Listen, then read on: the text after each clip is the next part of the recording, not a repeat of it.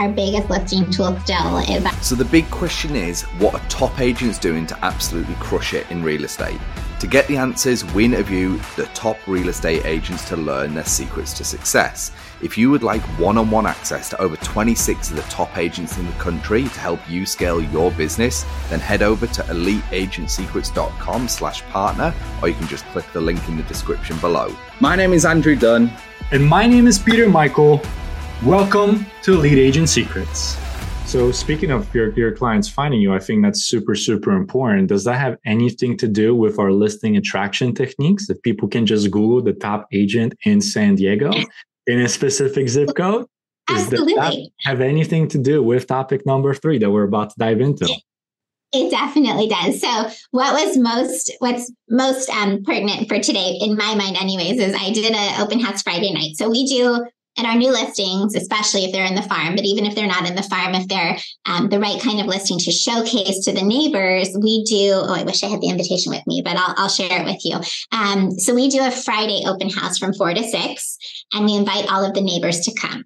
So the Friday open house is the neighbor preview. We obviously also open it up to the public, but the goal is to meet sellers around our listings. And the idea is that we're having an early preview just for the neighbors. We bring wine and cheese or whatever really speaks to the neighborhood, you know, what's appropriate to serve, and have all of the neighbors come and meet us, show them the house, and then we get to meet all the neighbors who, in my mind, are the future sellers. So our goal is to meet them, then be able to follow up with them afterward with what, you know, what the home went pending for, when the home sells. Now we have their contact information. They go into our database. So this is an opportunity to meet sellers and attract them in a totally free and easy way because you already have the first listing in the neighborhood. And we know that when one home sells, two to three in the same neighborhood usually follow. So we want to list those homes obviously too. So that that's my kind of first listing attraction is the Friday open house. Um, our our invitation is literally a postcard. It gets dropped off on 200 homes surrounding the subject property the day before. So Thursday morning, we have a postcard that goes out to just the 200 homes surrounding the subject property saying neighborhood preview, come join us for wine and cheese. You're cordially invited. It's, it looks like an invitation.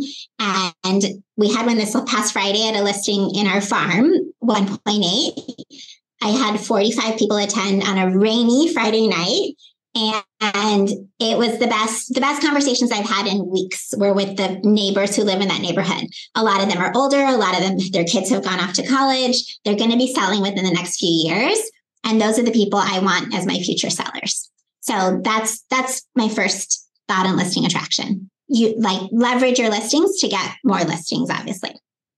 Yeah and i, lo- I love that idea because we talk about do a neighborhood preview. So what? So when you say they get dropped off, do you have like a bunch of high school kids just running around the neighborhood, putting them in mailboxes or putting them on the front doorstep?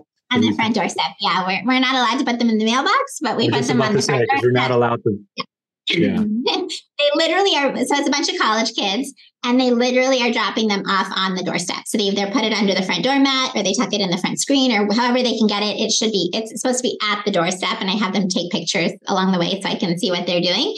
But it's literally on the doorstep, and it's a heavy postcard, so it sits on their doormat usually pretty nicely. Um, and it's it's the same, almost replicated result every time we do it which is usually two to three times a month. And so those postcards are pretty just, they're on pretty much repeat. I send my graphic designer the updated address, some updated photos. So the front of it is an invitation and the back of it is photos of the house. Amazing. And then when you actually have the listing, do you list on like a Wednesday and a coming soon status? Talk to me a little bit about what that strategy looks there because I just listed on a Wednesday, made it go live on a Saturday, but my MLS doesn't allow us to put in the open houses until the listing is actually active. Yeah. And this was the first time where I was like, where the people at? What what what is going on? You know? And it's been literally crickets right now. Um, it's only been two days, but still, it's been crickets. I'm yeah. used to things moving.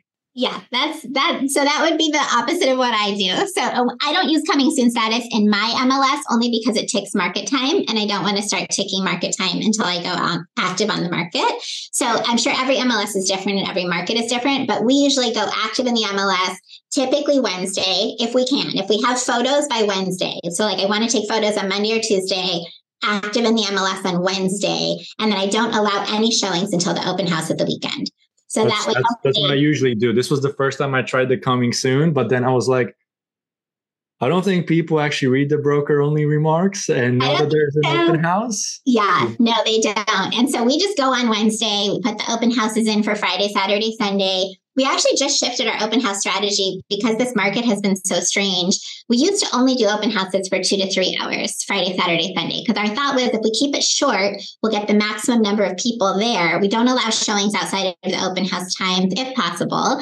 And that way we get the biggest bang for our buck, right? Because you want as many people at the open house as possible. We want them to see each other, create that frenzy and excitement. So the goal was always keep it short what we've learned over the last few months and we try really hard to like learn from reality right like see what's going on in the market and then take that and do it ourselves so what we've seen and what we've heard feedback from realtors on our team and outside of our team they like the longer open houses it allows them more flexibility when they're out showing they know the house is going to be open they don't have to make an appointment and they can just show up we've also learned that buyers seem less motivated to show up at an open house during the time that we give them.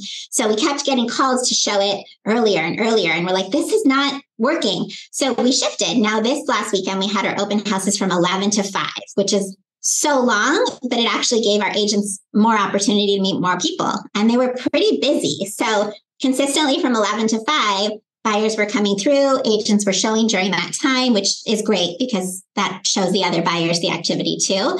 And so we're trying something new, which again, you can't make one plan and stick to it. Sometimes you have to be flexible and move the plan. So this is something new that we're trying this weekend just to see if perhaps we can get more buyers in and also have more conversations, right? Like from an agent's perspective, if you have 15 people all at once, you may only get three phone numbers.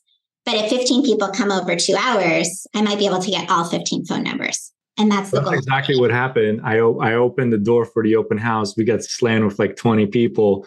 Nobody signed in. Nobody got feedback forms. And I'm like, oh, this was such a disaster.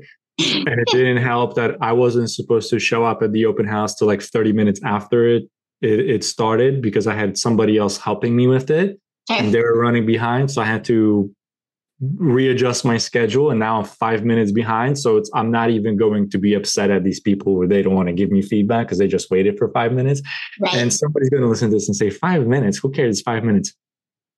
To be early is to be on time. To be on time is to be late. To be late is to be never done, ladies and gentlemen. That's right. Because we are notorious for being late.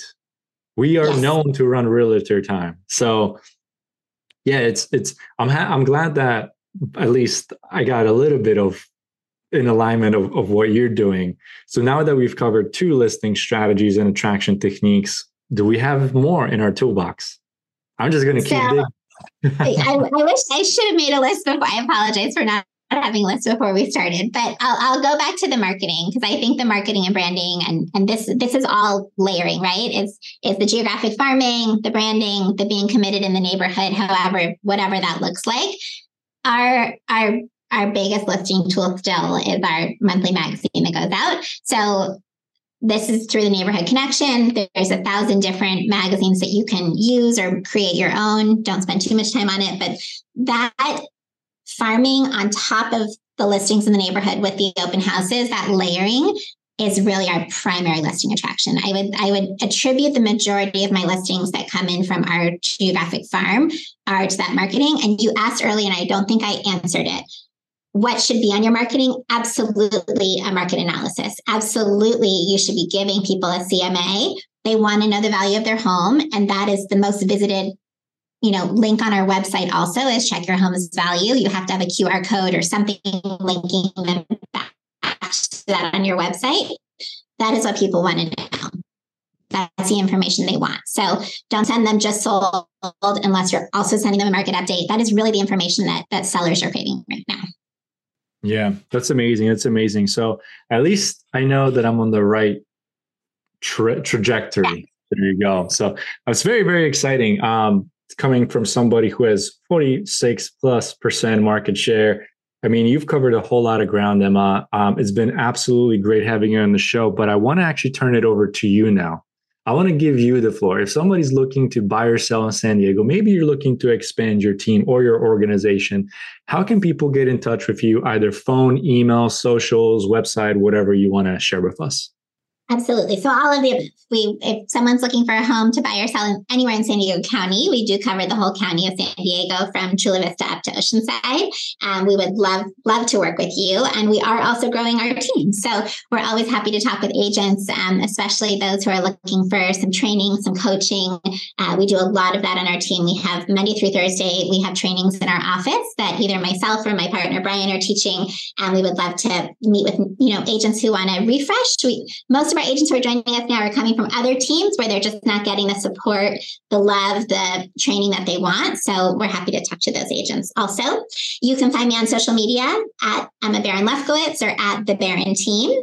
Um, you can also call me. I'm, i answer my phone. I'm attached to my phone, as I'm sure most realtors are, but feel free to call me. Um, Peter, will you post my phone number or? Yeah, absolutely. It's all going to be in the description all going to be there. So feel free to call me, text me, um, and our website is thebarronteam.com if you want to check out the, you know, check your home value. If you want to see what we're doing on the, you know, on social, come visit us. Amazing. Emma, thank you so much for coming on the show. It's been absolute blast having you. I may have to have you for a follow up show because I think we were just scratching the surface and, uh, and the depth of your knowledge. So we'll see you guys in the next one. Thank you for joining us. Thanks for listening to this episode. If you would like one on one access to over 26 of the top agents in the country to help you scale your business, then head over to eliteagentsecrets.com slash partner, or you can just click the link in the description below.